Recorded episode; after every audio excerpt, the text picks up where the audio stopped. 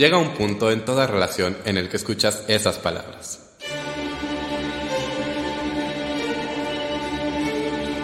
Tenemos que hablar. Tenemos que hablar. De teatro. Con Davor.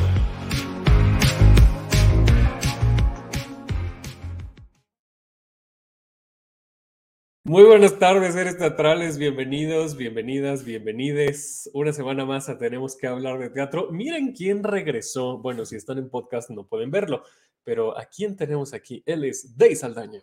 Hola, tal vez sea mi última vez. ¿Ya te estás despidiendo, Dey Saldaña? No sé, veremos esta semana. O tal vez estás, no, no sé. ¿Dónde andabas? ¿Ya lo puedes decir a la gente o no? Ay, qué misterioso. Lo verán en un año. Ah. Ya di una pista. Un año nos tomará saber en dónde ha estado este muchacho. Muchas gracias a la gente que ya está conectada en vivo a través de la página de Facebook de Tenemos que hablar de teatro. Si nos escuchan en podcast, pues les recuerdo que este programa se transmite en vivo los lunes a las 4 de la tarde, tiempo de la Ciudad de México. Me encanta decir eso, no sé por, por qué no lo digo tan seguido.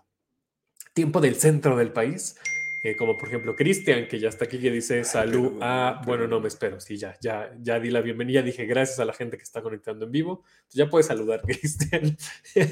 Muchas gracias a quienes nos escuchan y ven en podcast. Roger Manuel dice, buenas tardes chicos, ahora sí los veo en vivo, muy bien, Roger, bienvenido seas. Eh, y digo que nos pueden escuchar o ver en podcast porque no sé si ya les había dicho, creo que sí, Sí. pero les recuerdo que en Spotify nos pueden ver en podcast. En Spotify ya pueden ver los podcasts y nosotros subimos el podcast en video, así como lo transmitimos en Facebook, así lo pueden ver. Y aunque le den bloquear pantalla eh, o, o bajen el, el videito, es que dice así, bloquear Como pantalla. señora. Juan, estoy, estoy literalmente haciendo el gesto Escríbanos. de bloquear pantalla. Yo así bloqueo mi pantalla. Mira, Mira, estoy haciendo el gesto. ¿Cómo bloqueas tú tu pantalla? Pues no, no hago el gesto de bloquea. Pues sí, mira, así, bloquear pantalla. Pero cuando digo bloquear pantalla, o sea, si estoy en una plática con mis amigos, no le hago, no le hago así. Ah, bueno, tú porque no usas tu cuerpo para comunicarte, eso Claro es sí. otra cosa. Lo verán en un año. O usas tu cuerpo para otras cosas. También. No necesariamente es para Suscríbanse a mi OnlyFans. No es cierto. Eso estabas No. haciendo. Ay, no, hombre. Estabas tomándote fotos de No, tu. OnlyFans. No, con todo respeto a la gente que hace OnlyFans, pero no, hombre. ¿Qué tiene? Dije con todo respeto. ¿Pero por qué dices nombre como si fuera un pecado? ¿Lo es? La lujuria y la gula es un pecado. Las Entonces, mentiras. ¿m? Dices que no mientas. Lo digo y debe, voy a terminar debiendo 8 millones de pesos. Así que Si dices una... No entendí. Miren, yo voy a seguir saludando a la gente. Eh, nos pueden ver en Spotify. Entonces, eh, pueden... No necesariamente lo tienen que ver, también solo lo pueden escuchar. Y nos pueden escuchar en todas las, en las plataformas de, de streaming, de podcast, en Himalaya, Google Podcast, Apple Podcast, Deezer, Amazon Music. En todos lados, ahí estamos. Síganos por favor en redes sociales. Nos encuentran como arroba hablar de teatro en Twitter e Instagram. Y pues nada, gracias a Alex Saldaña que hasta el día de hoy está en la producción de este programa. Al parecer la próxima semana no. Pues vemos. Eh, gracias a Boyeristas Producciones que nos prestan la plataforma para hacer la transmisión de este bonito programa. Esta es una producción de Funderlele Medios. Y pues nada, yo soy de Borrera, desde de Saldaña. Ya dijimos todo eso, ¿verdad? está Napo. Ah, están apoyados ahí abajo. Lo trae cargando en su regazo. De. Oigan, hoy vamos a platicar con el productor y dramaturgo de una de las obras de las que hablamos hace un mes, de las obras que venían ya este año. Eh, ya está en temporada Carne en el Centro Cultural Helénico, en el Teatro Helénico. Y como siempre, Reynolds, pues eh, hay, hay misterio, hay tragedia, este, hay peleas, hay asuntos familiares, hay, tiene así una cosa como muy, así, intensa, el muchacho. Fíjate que yo era virgen de Reynolds. Ah, sí. ¿Y qué te pareció antes de que llegue? Mm, me reservaré. No, no es cierto. Ay, ¿qué tal? Es que se sabe, bueno, tal vez ustedes no me conozcan, pero tú que me conoces muy bien, sabes que me gustan las jiribillas. Me gustan. El plot twist. Ajá, me gusta el- las cosas que tienen tramas un poco oscuras que Es que a mí se me da mucho dar spoilers, entonces por eso no quiero decir mucha, muchas cosas, pero... Este tiene su, su trama oscura, exacto. Sí, me gustan los temas escabrosos, los que te hacen sentir... Ay, no es que si digo esto, no. pues bienvenido, Reinos Robledo. Hola, ¿cómo están? Muy bien, ¿y tú? Muy bien. Me, me encanta describiste perfecto el, el, teatro que yo hago. Gente gritándose sus Lo que... Tal cual, gente gritándose y así. Dice Roger, mi saludos y admiración para Reynolds Robledo. Hola, Roger. Que espero que Reynolds no se enoje, pero yo no le digo carne. Yo le digo carne a la obra. ¿Por qué fue eso? No tengo idea. Empezamos como a bromear sobre Cuando los dijimos títulos en inglés y así. No, estábamos ah, no, en el programa de lo que esperamos del 2023. Yo dije, estabas hablando tú con Ed Quesada y yo dije, dijeron carne, no sé qué, yo les dije, no se dice carne, se dice carne. y ya. Y entonces ya así se quedó. así se quedó. Tus, clases de inglés o lo que no sé qué tratabas de hacer. Sí. Mm, ¿Cómo estás, Reynolds? ¿Qué cuentas? Muy bien, muy bien. Feliz de estar con ustedes hoy. Hoy que es puente, pero que tenemos función al ratito en el helénico a las 8 de carne. Entonces, pues aquí, hablando un poquito de la obra con ustedes y pues para animar a la gente que se venga al ratito a vernos allá. Exacto, o si lo escuchan posterior, pues bueno, todavía está en temporada, va empezando la temporada, así es que tienen todavía oportunidad. No se esperen hasta el final, por favor, no sean ese tipo de gente. No se esperen hasta el final, vayan en cuanto puedan, por favor. Sí, no es la tercera semana, entonces vamos arrancando, pero pues se pasa luego así la temporada y ya cuando menos te das cuenta ya estás en tu final de temporada. Y luego esa gente, em, yo me acuerdo mucho que Pepe Valdés lo decía mucho en Desaforados y yo me ría mucho porque pienso lo mismo. Toda esa gente que termina la temporada y no me digas, yo tenía tantas ganas de ver, me moría de ganas por verla. Pues hubiera sido. Ojalá regresen. Exacto. La semana. pues sí no culpo a esa gente porque no tiene ni idea de cómo funciona, ¿no? O sea, es decir, no es fácil y, a lo mejor puede ser como, ay, bueno, pues vuélvenla a poner ahora en otro teatro, pero no tiene idea de, lo que conlleva eso, ¿no? Agendas, no solamente del elenco, sino de los recintos y demás, pero que sepan que no es fácil. O sea, aprovechen cuando están las obras en temporada porque no es fácil que se reponga no es fácil que se cambie de día, no es fácil que se cambie de teatro, entonces pues aprovechen, ni modo, así está. Ahorita está lunes y martes en el helénico, ahí, ahí la tienen que ver. Sí, sí, sí, sí. Luego mucha gente dice, ah, qué rápido la pusieron, qué rápido ya este, nos anunciaron la obra y pues en realidad para, para nosotros que empezamos el proceso, pues bueno, en mi caso que fue el de la escritura, pues fueron tres años eh, de empezar a, a conceptualizar la obra, a saber que ya estaba lista para, para empezar a ver si había modo de, de, buscar, pues este, a través del anfiteatro, pues bueno, vino la pandemia, eso nos detuvo un poco, pero 2021 fue cuando realmente se, se puso en marcha el poderla estrenar y pues hasta ahora lo logramos realmente. 2020, yo sigo pensando que estamos en 2022. Ay, qué fuerte. Y no, ya estamos en 2023. Aparte, no se pueden quejar de que no se enteraron de la obra, porque desde el año pasado yo veo cosas sobre tipo noviembre, yo he visto cosas sobre carne. Carn. Carn, para los cuates. y, hemos hecho arte Sí.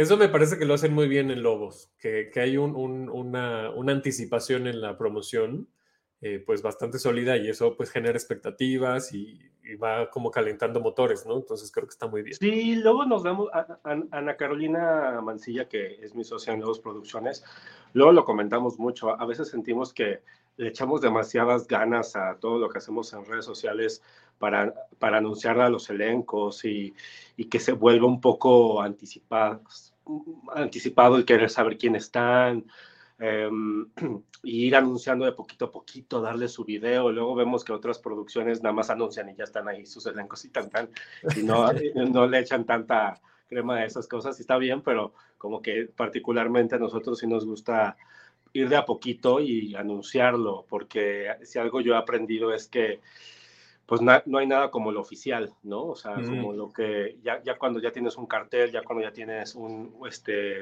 eh, una fecha de estreno y anunciarlo como tal, yo creo que eso es lo ideal, cuando ya tienes todo armado para anunciarlo y ponérselo a la gente y sobre todo cuando ya vas a salir a la venta. Yo soy el más desesperado de que ya quiero anunciar las cosas, de que ya quiero empezar a, a mover, pero pues como bien me dice Ana, me dice, pues si no estás en venta todavía, pues para qué estás anunciando este un póster que no tienes que, que, se va a diluir, ¿no? Entre la gente luego eso.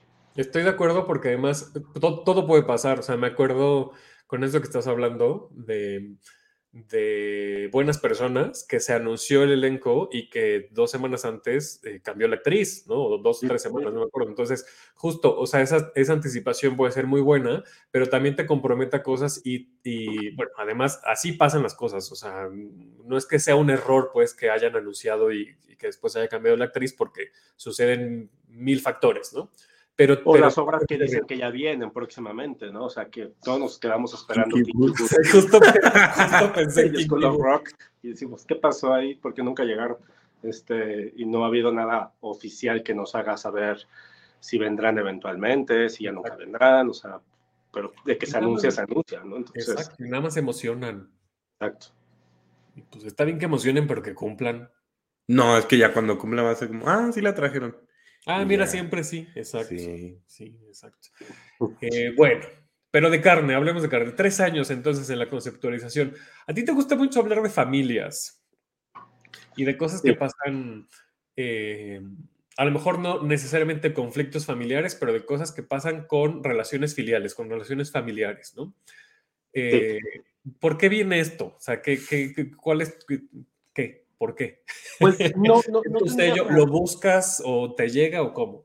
Pues creo que llega un poco, porque nunca ha sido el objetivo el que se, se toque el tema de las familias. Ya cuando hago el recorrido de las obras, pues sí, pareciera que, que es un lugar en el cual me he sentido, no sé si la palabra es cómodo, pero sí me he encontrado muchas veces en, en hablar de las relaciones este, entre, entre padres e hijos, entre pero sin embargo puedo distinguir que son muy distintas tanto la familia de sonámbulos, claro. a la familia en mañana, la familia, este, o los padres en lobos por corderos, o en este caso con carne, ¿no? Digamos que carne son, ahora, ahora sí que creo que es la familia que nadie quisiera tener, ¿no? O sea, este, en, en, mañana creo que se lograba algo muy padre con, con los personajes porque con, había un reflejo de que podías identificarte al hermano, a la pareja, a la, suegra, a la madre, a la cuñada, ¿no? O sea, el padre. Entonces, como que había una cosa en la cual se hizo muy bonito ese retrato familiar, de cualquiera se podía identificar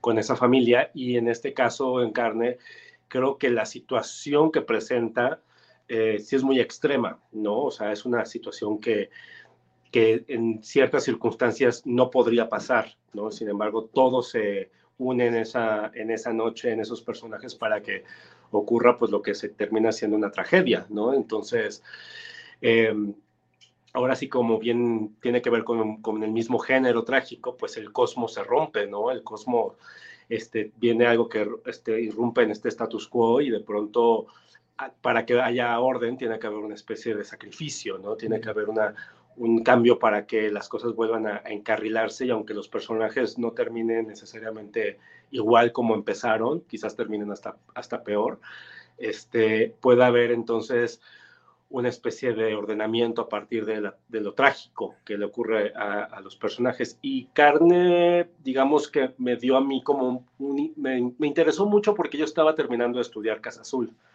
Este, y dentro de estos últimos ejercicios que hacíamos en la escuela, pues en una clase en algún momento nos pusieron a qué pasaría si, si este, hiciéramos un mito, este, si lo trajéramos a, nuestros tiempos o si hiciéramos un ejercicio de hacer de modo contemporáneo un mito. Yo en ese entonces estaba leyendo muchos mitos, pero me llamó mucho la atención el mito de Fedra e Hipólito, quien, para quien tenga más o menos una noción de qué va, y si no, pues aquí se las explicamos en, en, corto. Eh, de hecho, Fedra es la hermana de Ariadna, que es la, este, hace poquito, Ariana en, en Nexos, Naxos, este, la de Aurora Cano, la, es, es, su hermana, entonces ahí, y, y Ariadna es, abandonada por Teseo, que, son hermanas, que es hermanastra del Minotauro, que es el que mata a Teseo, y es hermana de, Fedra. Eh, dentro de la mitología, Fedra se casa con Teseo y tiene, al, este, y tiene un hijastro que es Hipólito. Hipólito este, decide darle su castidad a la, a la, diosa de la casa, que es este, Artemisa o Diana, y este, Afrodita se, se enoja porque pues cómo, cómo es capaz de, de, no enamorarse de ella siendo la diosa más bella, entonces para castigarlo, este, flecha a Fedra a través de este Cupido y por lo tanto Fedra se enamora perdidamente de su hijastro y tiene este deseo que la está este, fatigando, que no puede más con ella y termina ella pues proponiéndole ser amantes, él la rechaza y depende el mito que leamos, porque pues ha sido interpretado tanto por Eurípides, por Séneca, por Racine, o sea, incluso Sor Juana tiene una versión de, Fedra, este, pues él la rechaza y la amenaza con exponerla al mundo y lo que Fedra hace es, es que lo acusa de haber, de haber abusado de ella.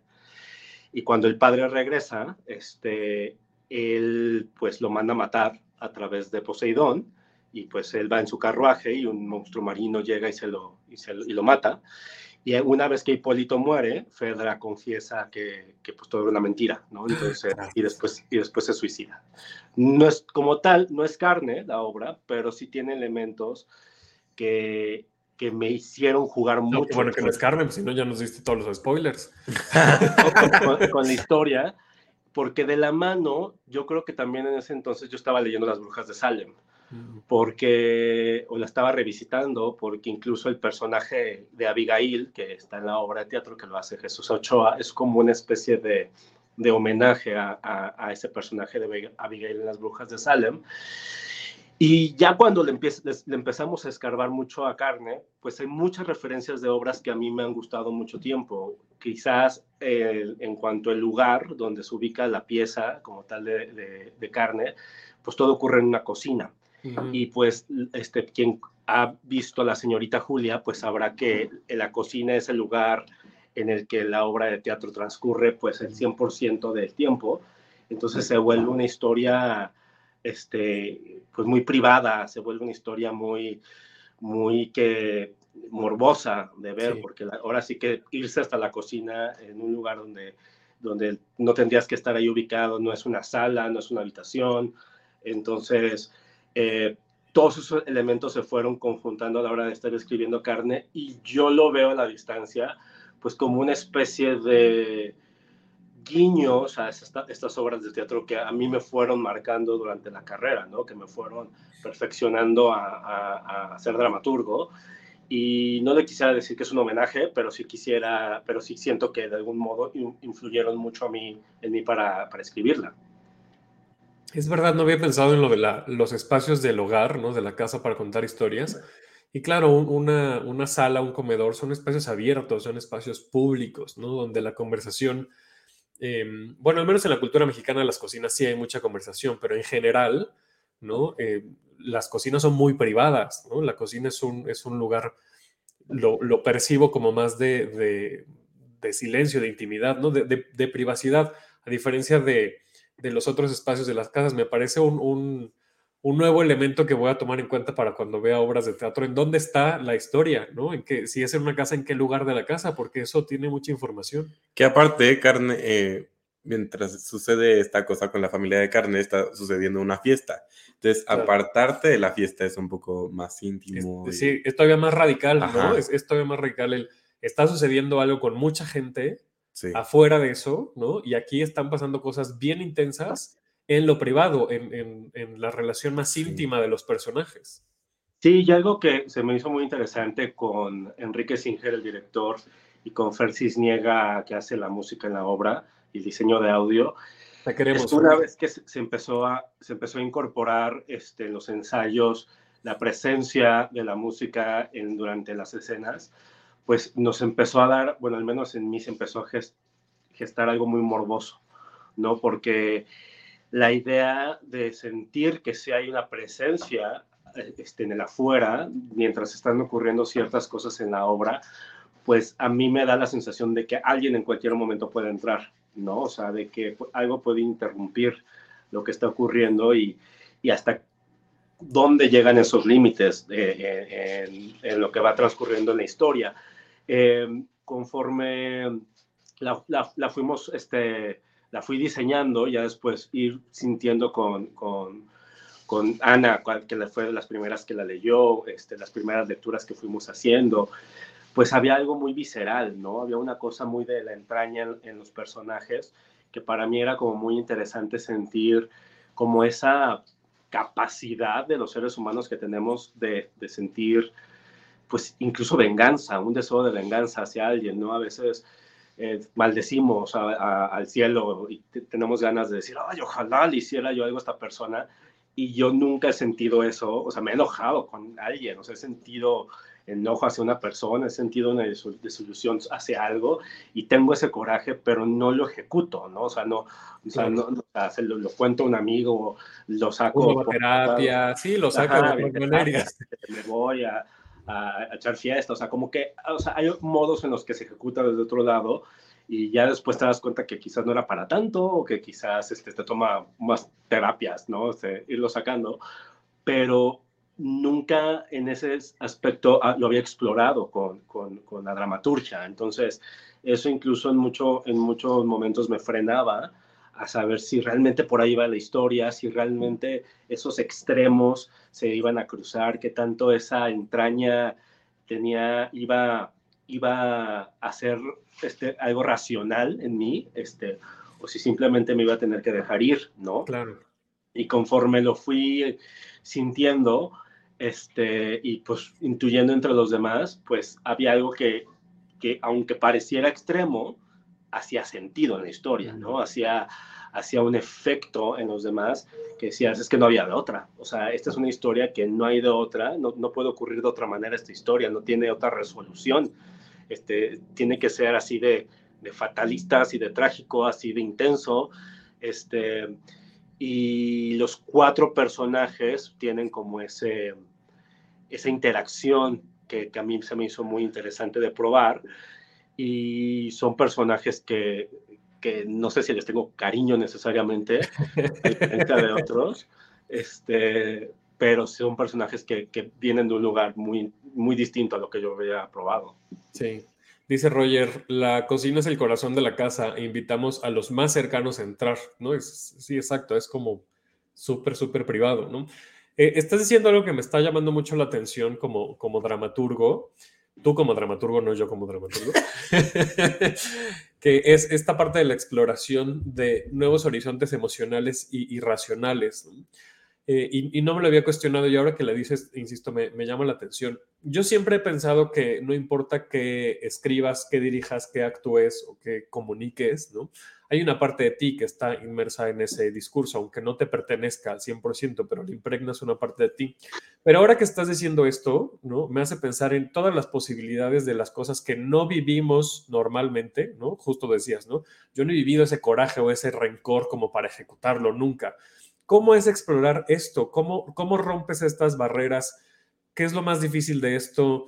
Eh, tengo muchas preguntas al respecto porque me parece, insisto, como un proceso muy interesante. Pues desde lo no racional, o sea, aunque, aunque suene a broma, o sea, sí, o sea, con, el vino forma parte importante en la obra, ¿no?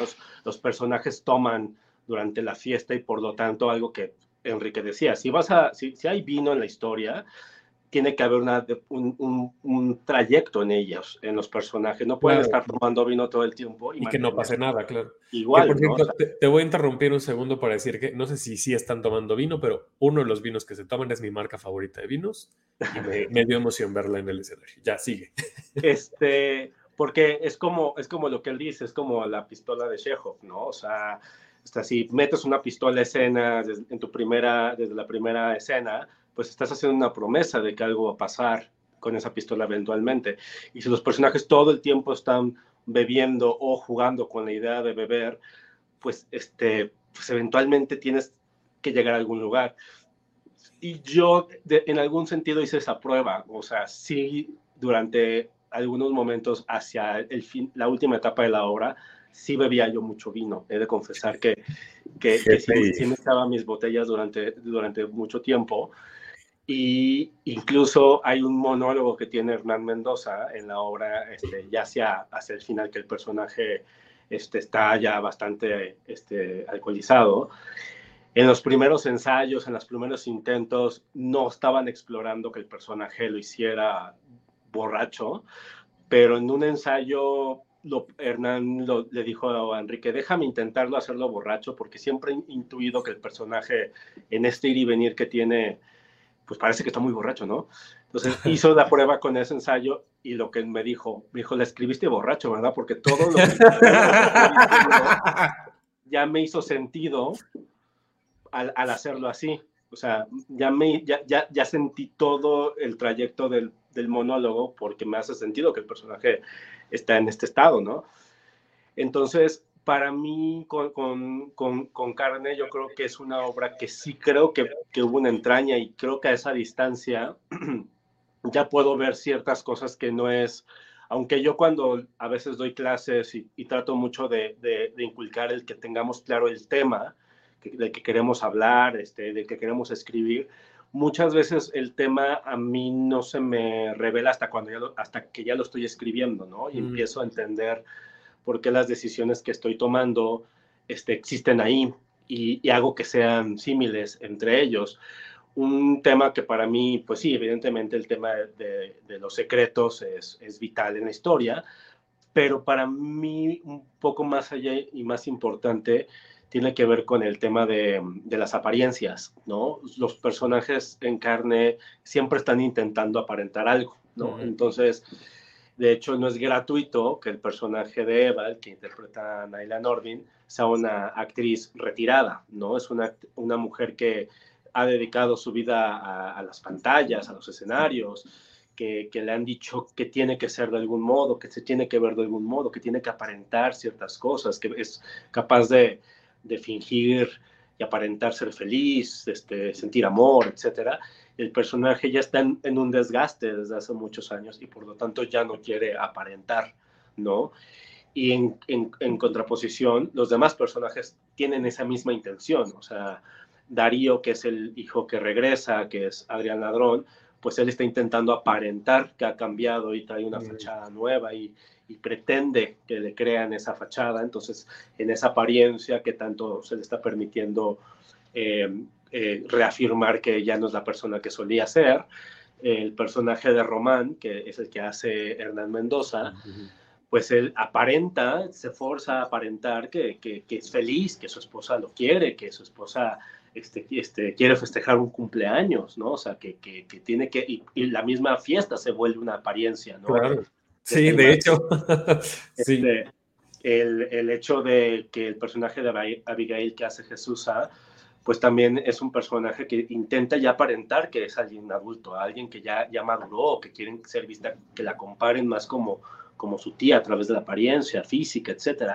Entonces los personajes están en esta constante máscara y por lo tanto esa fachada pues se empieza, se les empieza a quitar hasta el punto en el que ya no pueden más con ella, ¿no? O sea, y esta noche es el momento en el que pues nadie es capaz de aparentar y en ese descaro pues eh, eh, no había de otra en, mí, o sea, eh, los, los personajes, yo iba intuyendo más o menos hasta dónde tenía que ocurrir lo trágico, porque sin spoilear realmente pues otras obras de teatro que yo he hecho, aunque tienen un tono trágico que cae un poco más en, en, en el melodrama, eh, y justo caen en el melodrama porque los personajes tienen que vivir con la consecuencia de un hecho mm. trágico, ¿no? O sea, los personajes de sonámbulos pues viven un secuestro un año atrás, entonces hay, aunque hay una distancia, sigue habiendo una especie de, de, sentimiento atorado que no les permite seguir y entonces incluso uno no le permite hablar literalmente eso los vuelve un poco reflexivos al respecto y, y, y por lo tanto están en otro punto en su vida, no lo están viviendo en ese momento, no la historia de alguien que secuestraron, que, que es secuestrada, es, alguien que vive una distancia de eso. Los padres en Lobos por Corderos, pues hay una tragedia de un autobús, los niños que fallecen en el autobús, y, pero los padres viven, aunque sea dos semanas después, están lidiando con otras cosas, ¿no? Entonces, la diferencia en, en carne es que los personajes les está pasando en ese momento todo. Entonces, algo que sí lo hago muy a propósito en la obra es que no le doy tiempo de, racionalizar lo que les está pasando. Claro. no, hay, no hay tiempo de que piensen que están sintiendo, por lo tanto reaccionan desde, desde la entraña, ¿no? O sea, o sea cuando crees que, que, que, viene un siguiente giro de tuerca y el personaje va a reflexionar o va a ver una cosa, viene el siguiente giro de tuerca y no te estoy dando chance de reflexionar eso, y sí lo estoy haciendo muy a propósito, porque si, si, si yo me detengo a que el personaje piense más o menos por qué me estoy sintiendo así o por qué me está pasando esto, este, probablemente la historia se me va hacia un tono distinto. Entonces, estos constantes cambios cielos de tuerca, ¿no? O sea, que incluso una amiga me decía, es que no me estás dejando respirar, o sea, de solo leerla me es que no me estás dejando respirar, ¿no? O sea, vamos de escena en escena y dices, no, ya párate, o sea, dame un segundo, dame un segundo, y no hay, y no hay tiempo, o sea, lo que a mí me está interesando mucho, ya que, que tenemos al público, y que yo ya lo medio intuía, pero ya tenerlo es, es muy diferente, es como, sobre todo en la primera parte, reaccionan con risa, ¿no? Hay una cosa muy, muy de humor negro, que, que, es como algo muy común en, en, mis obras, que ciertas ironías, ciertos sarcasmos y los personajes van reaccionando hacia eso, que no necesariamente son situaciones graciosas, son situaciones incómodas que van a provocar quizás una risa. Y y hay como una cosa muy interesante que ya voy identificando, que pues lo que estamos haciendo al inicio con esas risas, con eso es ir relajando a la gente, ¿no? O sea, ir como de a poquito haciéndoles sentir cómodos para que después venga con todo, todo lo demás, ¿no? Entonces, eh, en mí ahorita a la distancia reflexiono más los objetivos que, que, y, que tiene la obra, ¿no? O sea, que los logros que, que, que tenían desde yo estarle escribiendo y aunque yo diga que, que, fue con bebiendo vino, pues puedo entender que hay ciertos grados de entraña que solo así podía explorarlos, ¿no? O sea, no, no necesariamente tomando, sino, sino no, no pensándolo, ¿no? sí, sí, sí. Sintiendo nada más que estas ganas de que se abra el infierno y caiga todo lo que tenga que caer, ocurra y, y esa es la consecuencia de la obra como tal. Y le pasa a todos los personajes, además, esta, e, esta sensación ¿no? de, del infierno, eh, cada uno con su propósito y por, ¿no? por consecuencia a sus propias decisiones, pero les, les pasa. Dice aquí Mercedes, vayan, vayan está brutal. ¿De qué te estás riendo? No me estoy riendo. Ay, te veía muy sonriente ahorita. Pues es que estamos a cámara. Ah. Reynolds, yo te quiero preguntar hace rato. ¿Eh? Hay que aparentar. Obvio. Hace rato dijiste que esta de tus obras es la familia que menos quisiéramos tener. Yo sé que el trabajo de un actor, o bueno, uno de sus trabajos es no juzgar a su personaje, pero a veces escribir es un poco muy arquetípico, en plan, el protagonista, el malo, el galán, tal. Tú juzgas mientras estás escribiendo, como que escribes pensando como, ay, esta niña es una hija de puta, o ay, o... Le voy a tener nada más que poner a la descripción. Ay, perdón. Que se dijeron groserías en este episodio, pero date, date. O es, o sea, como que dices, ay, maldito alcohólico o tal, porque justo lo que me hace ruido lo que dices de que no les dabas tiempo de pensar, pero entonces tú tenías que escribir, como dices, desde el instinto, desde la entraña, entonces a veces las acciones tipo por la respuesta de público que se pueden empezar a reír o, o esos suspiritos que pueden soltar y tal, ¿tú juzgas de repente tus obras o tus personajes o así? No, o sea, parece ser que es la respuesta más común decir que no hay que juzgarlos, pero realmente siento que al juzgar desde la escritura, probablemente frenas un proceso, ¿no? Probablemente no, no, te estás permitiendo y no le estás permitiendo al personaje pues llegar a, las últimas consecuencias, sino lo, lo estás limitando, ¿no? A, a, a accionar, a, sentir, y a veces el, los, seres humanos cuando nos vemos involucrados en una crisis, ¿no? Estamos acorralados y nos toca tomar una decisión, pues a veces pensamos lo, primero que nos ayuda a sobrevivir, ¿no? Lo, primero que nos hace avanzar. Entonces, son personajes, en este caso, que sí se ven acorralados en una circunstancia, este límite, este, y por lo tanto tienen que, o sea, a mí me pasó mucho, por ejemplo, en, Lobos por Corderos, eh, para quien la recuerde, para quien la llegó a ver, a ver visto hace muchos años ya, este, pues los personajes convivían, en su mayoría, convivían en, un, en una oficina, en una dirección. Pero para mí, muy en mis inicios, mi objetivo era que toda la obra transcurriera en la oficina, ¿no? Y yo me di cuenta en algún punto en la historia en el que yo necesitaba que los personajes expresaran cosas que no podían hacer entre los cuatro. O sea, que tenía que haber ciertos momentos de confidencia que, que, solamente en la intimidad con otro personaje, aunque fuera un extraño, en un espacio distinto, un pasillo, un saloncito de clases, este, podía los personajes tener como, como esa, ese momento de, de, intimidad. Entonces hice un truco en la obra para lograrlo sacar este, de, la oficina un segundo, porque hice un flashback en medio de eso. Entonces los personajes tienen esos, los pongo en, parejas en un momento en la obra y solamente así expresan cosas que para mí eran muy importantes que los personajes hablaran en ese momento. Eh, los personajes en, en, Requiem, ¿no? que era un sacerdote y una abogada, pues ahí sí logré que toda la obra transcurriera en un solo espacio y que no, nunca se detuviera ninguna interacción. Pero al final los personajes en ambas obras son extraños. Entonces, sí puedo tomarme ciertas licencias para que los personajes a través de lo cotidiano, a través de los malos entendidos, podamos ir conociéndose, conociéndolos de a poquito a poquito, ¿no? O sea, puedo ir jugando con que los personajes se vayan revelando a través de ellos, em, a través de que lo que está descubriendo el otro personaje lo está descubriendo el público, ¿no? Y en el caso de Carne, pues son personajes que, aunque sean familia, se comportan como extraños, porque han pasado muchos años en que, en que nos han visto. Entonces puedo dar cierta información que para mí pues es vital que el público entienda quiénes son, de dónde vienen. Pero ya cuando tengo todos esos elementos para jugar y que ya hago estos primeros inicios eh, de presentación de personaje, pues lo demás tiene que ser consecuencia. Entonces, si yo me, me quedo un rato explicando de quiénes son, ya que van y de quién, o sea, nunca me voy a, nunca voy a estar limitando todo el tiempo la acción.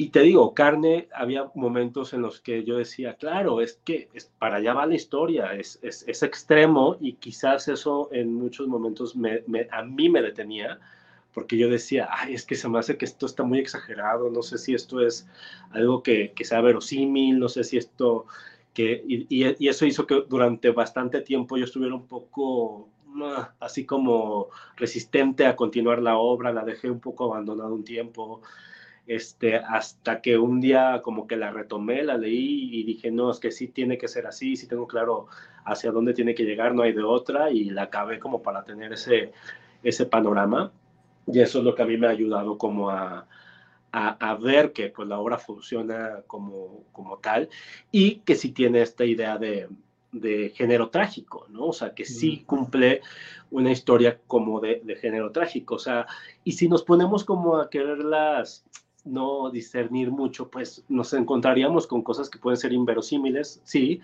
pero pues si, eh, si alguien ha visto o conoce el mito de Edipo, pues si la idea del hijo que este, se casa con su madre y mata al padre y al enterarse se saca los ojos después de haber tenido a sus hijos con su mamá, pues Edipo, la obra como tal, no va de eso, ¿no? O sea, Edipo como tal habla de un hombre adulto, que es un rey, que quiere saber quién es el culpable de la peste, ¿no? Eh, eh, y por lo tanto, eso lo lleva a descubrir su verdad, que es lo último que ocurre en la obra, y eso lo lleva a su anagnórisis y sacarse los ojos, ¿no? O sea, entonces, si nos pusiéramos a, querer entender si es verosímil o no es verosímil que un, un hombre mate a su padre y sin saber se case con su madre y tenga sus, ¿sabes? O sea, pues e, eso es lo que daba. No se cuenta la historia, claro, sí, sí, sí, no, no, eh, no, se llega al punto, ¿no? Como tal, y como tal en, en, la, en la, tragedia, en los mitos griegos, pues nunca había, siempre había un, un, lugar donde pues eran historias únicas, ¿no? Eran historias que hoy por hoy se, se han vuelto arquetipos que ya puedes identificar a, al Edipo, y si dices Medea, sabes de qué estamos hablando, y si hablas, ¿no? De, de ciertos, de Antígona, sabes de qué, a, a, qué nos estamos refiriendo, y lo podemos traer hoy por hoy a nuestros tiempos. La obra, eh, para mí era muy importante no ubicarla en un tiempo, ¿no? O sea, entonces tiene una cosa que a veces se siente como, como de época, pero al mismo tiempo se siente que es contemporánea, pero no hay grandes referencias, ni hay un lenguaje que nos indique claro, que estamos en cierto tiempo. No hay teléfonos celulares, no, no hay tecnología, este, entonces... Este, la, pero no quiere decir que no exista, a lo mejor solo no, no, lo sacaron. o sea, entonces, eh, pero eh, eso se me hizo como muy interesante para, para, para jugar, el no caer en esos lugares, ¿no? Porque eh, explicarlo luego suena más complejo, pero sí es una familia que, que sí hay que prestarle mucha atención en la obra para entender quién es quién con quién, ¿no? O sea, quién es de quién, no sé qué, no sé qué. O es, un, es un cosmos familiar ahí este, que, que, que se explica, que, se, que uno entiende en la obra eventualmente. Si no, pues por ahí un, un amigo me mandó un, un, meme explicando quién con quién, así para, para después de la obra. Pero solo es eso, solo es no perderte, porque además no solo son los cuatro personajes que vemos en escena, es eh, un poco la familia extendida, ¿no? Incluso se habla de personas que están ahí, ¿no? Que, que, que, que, forman parte de lo que está aconteciendo en ese momento, pero no se ven, ¿no? Pero al final, pues todo se dice, ¿no? Y, y es eso, ¿no? Sí, y era, y era como, pero, como Enrique Singer me decía, me dice, es que no sé si me queda a mí clara tu, tu constelación. No, pero ¿sabes qué? Porque cuando la vimos, pues, digo, fuimos juntos y yo estaba haciendo como ese diagrama mental y se lo decía a Deide, ah, ya, este es de esta, ah, entonces las relaciones acá. Eso es muy interesante porque vas descubriendo esa historia con, ¿no? Al mismo tiempo que van sucediendo los hechos y te van narrando el pasado de los personajes. Y, y yo, y yo, yo, le decía a Enrique, le dije, ay, decía, en, cuando la lluvia deje de caer, te tenían que dar ahí el árbol genealógico. y ahí estaba yo en la obra tratando de entender, ah, es ella de más grande, ok. O sea, no, está, yo, yo, creo que eso lo hace interesante porque lo hace hasta, hasta dinámico, ¿no? Como el ir descubriendo, porque además a mí lo que me pasó es que yo tenía mis propios plot twists en la mente de, ah, ok, estos dos tienen esta relación. Y luego, ah, no, no tienen esa relación, resulta que es esta otra relación. Y eso se vuelve muy entretenido también mientras estás viendo la, la, la obra, ¿no? Dice por acá Roger, ¿cómo no recordar Lobos por Corderos me cambió la perspectiva de vida? Ah, muchas gracias. Wow. Toda la perspectiva de vida. ¿Qué responsabilidad te están dando, eh, Reynolds? Oye, Reynolds, ahorita que dicen que cambiaste perspectivas de vida, ¿no te da miedo tu imagen? Porque tipo, ese día te preguntaron cuántas personas has matado en tus obras y un poco que la gente piense como, wow, lo que hay en la mente de Reynolds siempre es algo conflictado. Ah, no, o sea, siempre me lo han dicho y ya llevamos, ya, ya se hizo la cuenta, son 17. Este, ya se hizo la cuenta. Este, ya, ya, ya Oscar Carnicero, ya, ya un día así en mi ocio dije, a ver, estos y estos y estos. Son como 17, 18. Este, pues no, ¿eh? O sea... También es parte de tu sello, ¿no? Pues no sé si es un sello, porque no es que yo me proponga. Sí, no, este, claro, claro. Iván Pasillas luego me dice que quiero destruir la felicidad del mundo con, con mis obras, pero, pero no sé, o sea, creo que eh, todas las obras han venido de un lugar, de una inquietud mía, ¿no? O sea, y muchas veces donde me, me he situado tiene que ver con qué perspectiva tengo yo de dónde estoy situado en, hoy en día con, con, cómo me siento, qué pienso de, de, de, un tema, me llegaba a preocupar cuando mis sobrinos todavía eran un poco más chicos, pues la idea de, del futuro con los niños y este, ahora sí que cómo, cómo los estamos dejando y conforme van mm. creciendo esos temas se vuelven otro tipo de preocupaciones, otro tipo de miedos.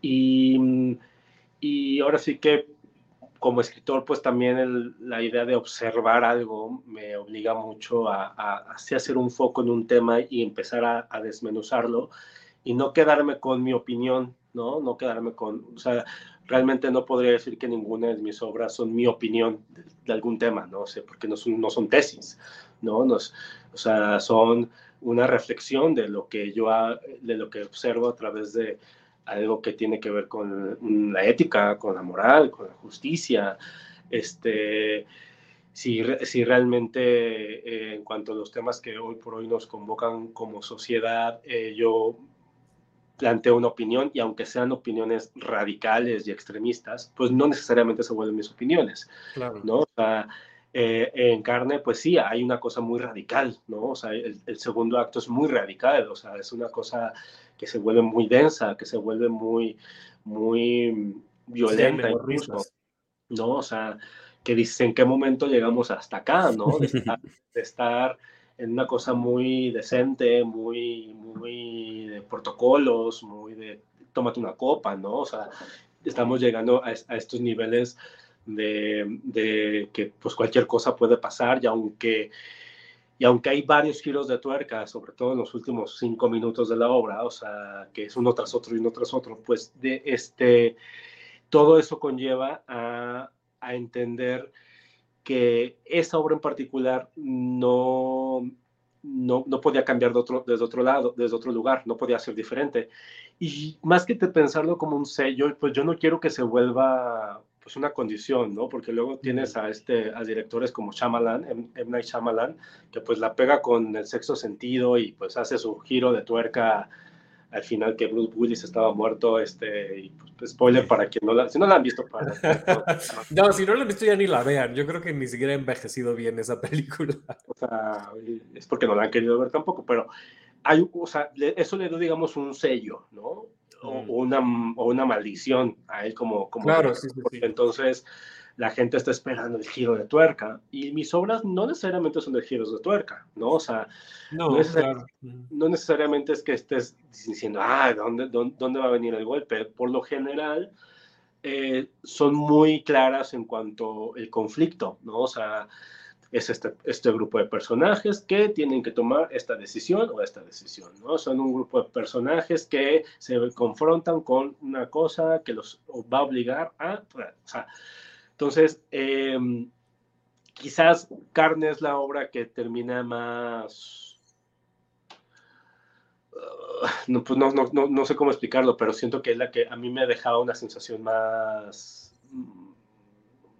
Salía más inquieto, de, ella, mm. ¿no? O sea, eh, o sea, Ana, mi socia, cuando la leyó me dijo que le dio ganas de vomitar, este, y ella dice que en el buen sentido, ¿no? O sea, que, que sí sentía una, una, cosa muy de, ¿no? Y, las primeras lecturas que yo tuve con gente que, que, les decía, a ver, ayúdenme a leer esta obra, nada más quiero escucharla por primera vez, pues todo el mundo terminaba fumando así, este, sin, poder, sin poder hablar, y yo así de, ok, perdón, este, y, pero hay algo que tiene la historia que creo que también dentro de la dirección de Enrique, pues se integró algo, un elemento multimedia a la obra que este, establece también una forma de, visualizar las emociones de los personajes, de que no se sintiera una obra de cocina, ¿no? Una obra de un espacio, este, y es algo que, que habrá gente que que el videomapping que hace Daniel Primo, habrá gente que le gusta, habrá gente que diga que no es necesario,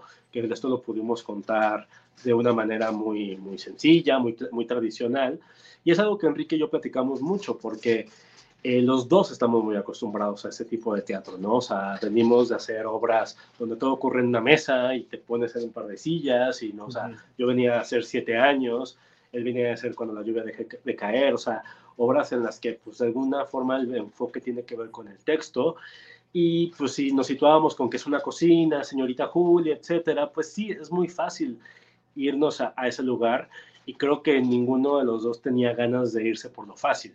Queríamos sentir al menos el riesgo de, de intentar irnos por, por, otra forma estética, de encontrar otro modo de contar la historia eh, ya pues si nos salió o no nos salió, pues ya la gente nos dirá, pero al menos esa sensación de, de, riesgo es lo que a mí me, me, me, tiene muy satisfecho con la obra, ¿no? O sea, que ya yo la veo y digo, pues yo ya no sé cómo la, o sea, si la tenemos que contar de la otra manera, pues yo ya no lo visualizo así, ¿sabes? Yo ya no puedo decir, ah, claro, la obra es así, tal cual, este, en una cocinita, y en una de esas se sentiría plano, no sé, o sea, se me hace muy interesante saber que, que la obra convive con este dispositivo que hace Daniel Primo, que, que luego logra cosas muy interesantes, imágenes que luego creo que, que sí tienen ciertos efectos en la gente, y pues es el modo en el que le apostamos ahora con la producción, que es la producción más grande que hemos hecho, ¿no? Que, que también sí teníamos ganas de, de ese riesgo de crecer, como hacer una cosa más grande, hacer una cosa vistosa, jugar con video, jugar, o sea, etcétera. Entonces... Y, y, mañana no se quedaba atrás, ¿eh? O sea, era una producción... Sí, pero mañana la produje yo. Esa fue ah, la producción de, de Doy Hernández en Acufer. Es verdad. Este, y probablemente si hubiera estado en mis manos, hubiera sido mucho más sencilla, ¿no? Claro, claro. Todo hubiera sido mucho más un juego, pero pues es Jesús Hernández el escenógrafo y Jesús Hernández pues es todo. Mucha madera y mucho detalle y mucho todo. Que de hecho pues él estrenará ahora este, inteligencia actoral ahí en el helénico eh, de Flavio González Melo y pues ya yo entré un día al teatro y ya están ahí sus cosas y dices, ah, se nota que ya llegó Jesús a... Oye, Reynolds, desde, desde el lanzamiento del cartel se ve esta imagen, ¿no? Que a mí me evocaba, y luego lo confirmé ya cuando vi la obra, eh, del kintsugi, ¿no? De esta técnica japonesa de reparación, em, que si se te cae una vasija o lo que sea, ¿no? En lugar de tirarla, eh, pues la, reconstruyes, la pegas, pero con un pegamento que tiene oro o, la pintas con, oro, ¿no? Para resaltar justamente esas, esas cicatrices, ¿no? Y ese, eh, ese rompimiento que hubo, ¿no? Y le da como un, nuevo valor, ¿no? Ese, ese filamento de oro le da como, em, sí, eso, ¿no? Como un nuevo valor a la pieza que, que en teoría ya era inservible, ¿no? Eh, digo, se alcanza a ver cómo se integra esto en carne, pero para ti, ¿qué es ese oro? ¿Qué, qué representa ese oro? Pues mira, si nos vamos por el lado bonito, ¿no? Por el lado este, este simbólico de lo que representa este tipo de, arte, ¿no? Este, pues habla mucho de que los seres humanos, pues ningún, no nos vamos de este mundo en una sola pieza, ¿no? O sea, terminamos siendo eso, ¿no? Terminamos siendo esas grietas que las podemos transformar en otra cosa, que las podemos este, sanar a partir de, de, encontrarnos a nosotros mismos, de mejorarnos, de crecer, etcétera, y que esa grieta pues está en, algún, desde algún lugar este, reconstruyéndonos, ¿no? Y, ese arte pues este, nos, nos marca para, darnos a entender que pues no, no nos vamos a ir de aquí este, sin una sola grieta en la vida. En carne, pues obviamente, pues nunca, se plasma desde ese lugar bonito, sino se plasma desde un lugar mucho más, más, pues carnal, ¿no? O sea, las grietas están mucho más abiertas. Entonces, es, es, es algo que se está rompiendo en ese momento. Entonces, no es, va a estar en un proceso de sanación que quizás ni siquiera alcanza la obra, ¿no? Ni siquiera, ni siquiera le toca a los personajes explorar eso, pero es e, e, esa condición que incluso pues la misma escenografía tiene como algo que nosotros llamamos que son venas, que pueden ser venas, que pueden ser truenos, que pueden ser árboles, que pueden ser lo que, lo que quieran, conforme va transcurriendo la obra, eh, o que pueden ser grietas, eh, pues a mí me da una sensación de eso, de lo que está, de lo que está abierto, ¿no? De lo que está, este, pues todavía expuesto y por lo tanto está, es una herida que todavía te, te, te, duele, es una herida que, que, pues si, si te la tocan probablemente vas a reaccionar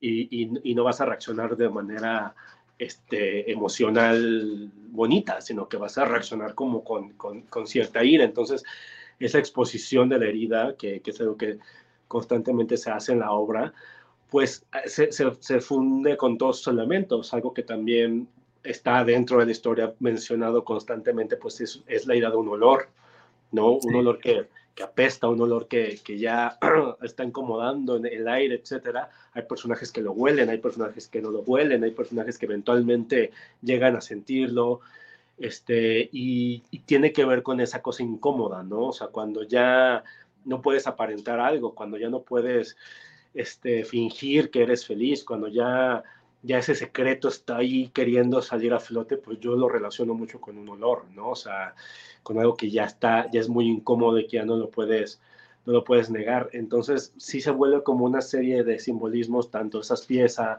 como el olor, como la carne misma, ¿no? Como el vino, algo que, que termina siendo muy, muy interesante de, de, explorar con los elementos de la obra. Algo que pues ahí Enrique puso en la, en la historia, pues es esta este jamón serrano que está ahí puesto, que es real, que los actores comen, que lo cortan, que sí huele, este, pues ahí a ver hasta cuándo nos aguanta en funciones, ese, mucho tiempo, pero no sé si va a aguantar toda la temporada, este, pero hay una cosa muy de sentirlo, de ver la pata ahí, o sea, como que, como que está interesante ver cómo en este espacio aparentemente pulcro, pues ya hay como una especie de, de cosa que se va degradando todo el tiempo, ¿no? Con estos elementos.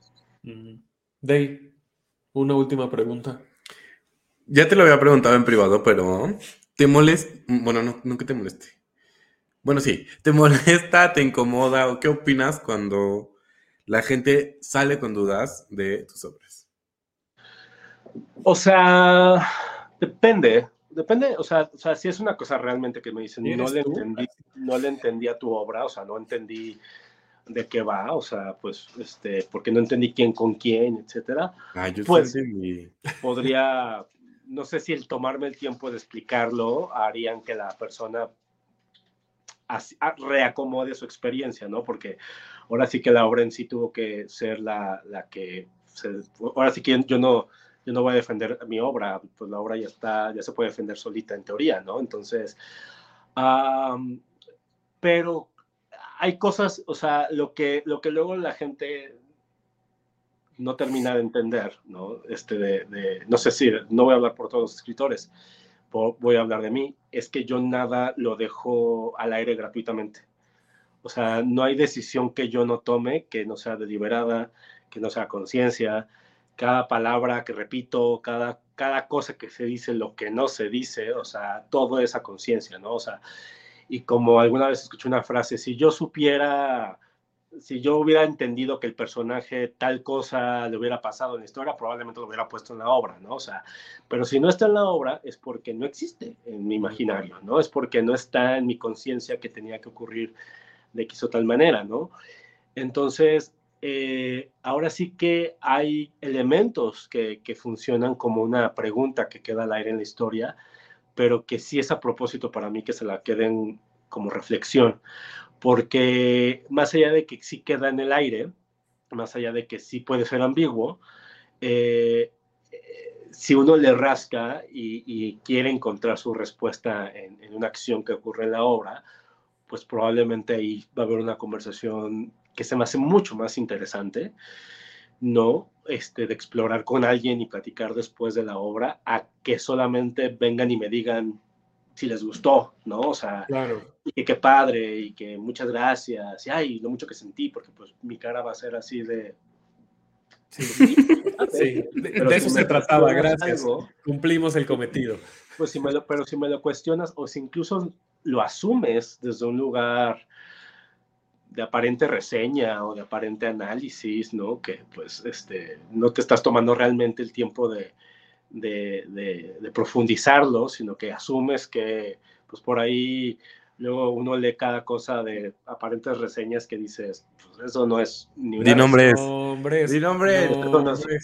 al menos donde, de lo que me enseñaron que son reseñas, lo que he leído no son reseñas. Yo sé de qué está hablando. y más allá de que si a alguien te le gusta tu trabajo y lo escribe, siempre se va a agradecer. Cuando, más allá de que no guste, pues una, yo nunca me lo voy a tomar personal porque no es, no es, no, no va hacia mí, o sea, va hacia demasiados conjuntos. Y a veces alguien puede decir, ay, es que ¿por qué no, por qué no quitaron mejor su video? Ay, es que ¿por qué no el vestuario es así? Ay, no, es que ¿por qué les me estorbo? Aparte, las interpretaciones son muy, o sea, son responsabilidad de quien ve la obra, tipo, por el bagaje que tienen detrás. Exacto, sí. Mm. Y hasta por el estado de ánimo o el nivel de cansancio que tienes al ver la obra. O el compañero de butaca. Ay, no, tenemos que decir esto. Eh, la compañera de butaca que teníamos estaba living con la obra, living. O sea, de verdad, cada acción que sucedía le estaba llegando como si estuviera viendo, bueno, deja tu Game of Thrones, no sé, o sea, no era... ¿Qué, es lo, que, es lo que yo digo? O sea, le sorprende mi familia en carne, pues es una temporada de Game of Thrones, eso. O sea, vieron Game of Thrones, ya le van a entrar padre a la familia en carne. Me dio mucha... Te digo, Me dio mucha alegría ver a esta persona disfrutando tanto lo que estaba pasando en escena. Y te digo, incluso puede ser un tema de expectativa, ¿no? O sea, claro, sí. Con ese elenco, con ese director, quien ya conozca mi trabajo, ¿no? O sea, que puede decir, no, pues esperan, ¿no? Algo brutal y a lo mejor cumplimos sus expectativas, a lo mejor no, y está bien, o sea, no, no se trata de, de, de, de sentir una especie de compromiso hacia específicamente alguien, sino que el equipo que conformamos esta obra es una obra que queremos contar, es una obra que nos interesa, que estamos sumados, que nos divertimos con ella, sobre todo eso es lo más importante, que nos hemos divertido mucho haciéndola, los ensayos han sido una locura, a pesar de todo lo que tienen que hacer ellos, a pesar de los lugares que tienen que este, jugar, pues ha sido muy divertido, ¿no? O sea, descubrir a Jesús, a también ha sido toda una hazaña para nosotros ver que se divierta tanto en el escenario, sobre todo con el personaje que le toca hacer, que no es nada fácil, ponerse al tú por tú con estos actores, este, y que la misma respuesta en la gente hacia ella en este, específicamente, pues también nos sentimos muy, muy contentos de que la gente les esté reconociendo o esté descubriendo el trabajo de, de alguien por primera vez en esa obra, ¿no? Dice Mercedes Gutiérrez, platiqué horas con una amiga de la obra y la plática estuvo sumamente interesante y profunda. Gracias Reynolds por crear esto. Creo que eso es, bueno, no sé, ¿no? Si, si lo leyera para mí sería uno de los mejores halagos que pudiera tener porque es la obra trascendió, ¿no? Esa experiencia. Sí, o sea, no hay nada, no hay nada peor que la indiferencia. Claro. ¿no? Puede gustarte o puede no gustarte, pero si desde cualquiera de los dos espacios hay la forma de, generar una plática y, y, una reflexión y que te la lleves un poquito más allá, saliendo del teatro, caminando al metro, yendo a los tacos, lo que sea. O sea, si, si sales y ya estás en lo que sigue, pues probablemente este, no, no lograste un gran cometido, ¿no? O sea, creo que, que para mí es una obra que prefiero este, sentir que se da una conversación a partir de ella, que dentro de lo, lo, que es subjetivo, ¿no? De, del gusto personal de alguien, o que si alguien diga, o sea, o sea, la única obra que yo he sentido que a la gente le ha gustado mucho ni siquiera la escribí yo, y es siete años, ¿no? O sea, en siete años yo sentía a la gente una, una, energía muy distinta, una reacción muy padre del público y, y con Lobos por Corderos había una energía que se vivía muy fuerte, en Sonámbulos salías de una manera muy, muy conmovido, pero como con un poquito con el espíritu arriba, ¿no? O sea, Mañana igual. Requiem, aunque es una obra que es de, mis favoritas, pues todo como ocurría en Estados Unidos la obra, yo siempre he creído que había una especie de distancia, que el público lo veía como, ah, pues sí está muy fuerte eso que pasó allá, ¿no? allá lejitos. Allá lejitos, ¿no? Y, y sí hay una provocación en carne, pero la provocación no es gratuita, o sea, y no es deliberada, y no es provocar por provocar, ¿no? O sea, creo que sí nos lleva a reflexionar mucho en cómo nos relacionamos con, con los hombres se relacionan con las mujeres, esta idea del machismo, esta idea del patriarcado, esta idea del, del abuso, esta idea de, de, si somos capaces de, de acusar a alguien y irnos hasta las últimas consecuencias, o si, o si podemos hacernos de la vista gorda cuando vemos que algo está, malo está pasándole a una, a una mujer. O sea, se plasma la historia a través de una familia, se plasma a través de historias que pueden ser historias que nos hemos que hemos encontrado este, en noticias que parecen solamente lejanas a nosotros, pero sí ocurre algo muy fuerte en la historia y pues incluso hay, hay una sensación de, de, en, el, en, en, mi, hacia el público que sí quiero que se lleven esa reflexión, ¿no? O sea, y, y pues eso, o sea, para mí, eh, la, la regresando a eso, o sea, pues si tienen la, la posibilidad de preguntármelo, pues que aquí ando, pues, pues por, eh, fuera del teatro. Y a Shakespeare ya no le vas a preguntar. Sí, a Shakespeare le vas a cuestionar que por qué Lady Macbeth es como es, ¿no? O sea, este, y, y eso, o sea, creo que, que, es una obra que es interesante explorar porque la siento muy diferente a lo que yo he hecho. O sea, sí, sí, sí, sí siento que es algo muy nuevo para mí también sentir que esta obra no es...